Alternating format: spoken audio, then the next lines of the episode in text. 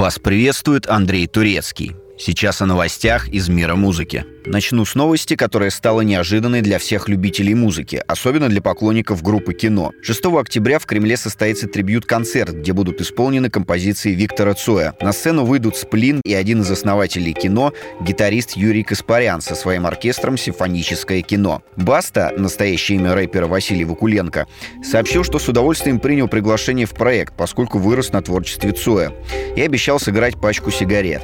На этом раскрытие интриги заканчивается. Возможно, участников будет больше, но и в таком составе шоу обещает быть интересным. Новый всплеск интереса к группе кино начался после июльского концерта в московских лужниках «Металлики».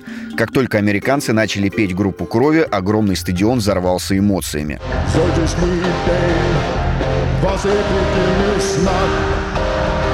Группа крови Лидер Чайфа Владимир Шахрин пожаловался на травлю в соцсетях. Причиной нападок на музыканта стало выступление группы на фестивале «Шашлык Лайв» 3 августа. Артиста обвиняют в том, что давал концерт в парке Горького вместо того, чтобы присоединиться к несанкционированному митингу. Вместе с Чайфом на фестивале выступили Сплин, 7Б, Ума Турман, Валерий Сюткин и многие другие артисты. Но к ним таких претензий у агрессивно настроенных пользователей интернета нет. В итоге за Шахрина вступились Светлана Сурганова и Алексей Кортнев, сделав официальные заявления.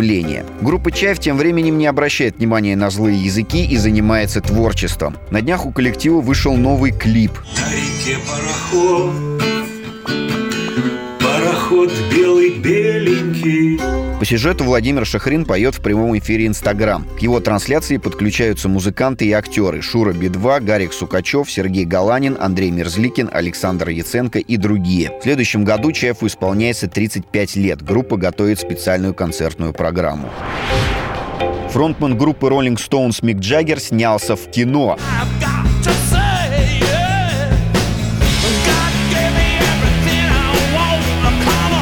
Премьера триллера о краже произведений искусства состоится в день закрытия Венецианского кинофестиваля 7 сентября. Джаггер исполнил роль коллекционера, готового на преступление ради пополнения своей галереи. Также в ленте снялись ставшие уже легендой кино Дональд Сазерленд и австралийская актриса Элизабет Дебики, прославившаяся на весь мир после фильмов «Великий Гэтсби», «Агенты Анкл» и «Стражи Галактики 2». Джаггеру 76. Недавно он перенес операцию на сердце, из-за чего пришлось передвинуть даты нескольких концертов. Но сейчас рокер чувствует себя хорошо хорошо. Фронтмен Стоунс в кино не новичок. Начал сниматься еще в 70-х. Последняя картина с его участием «Ограбление на Бейкер-стрит» вышла в 2008 году и собрала хорошую кассу. Андрей Турецкий, радио «Комсомольская правда».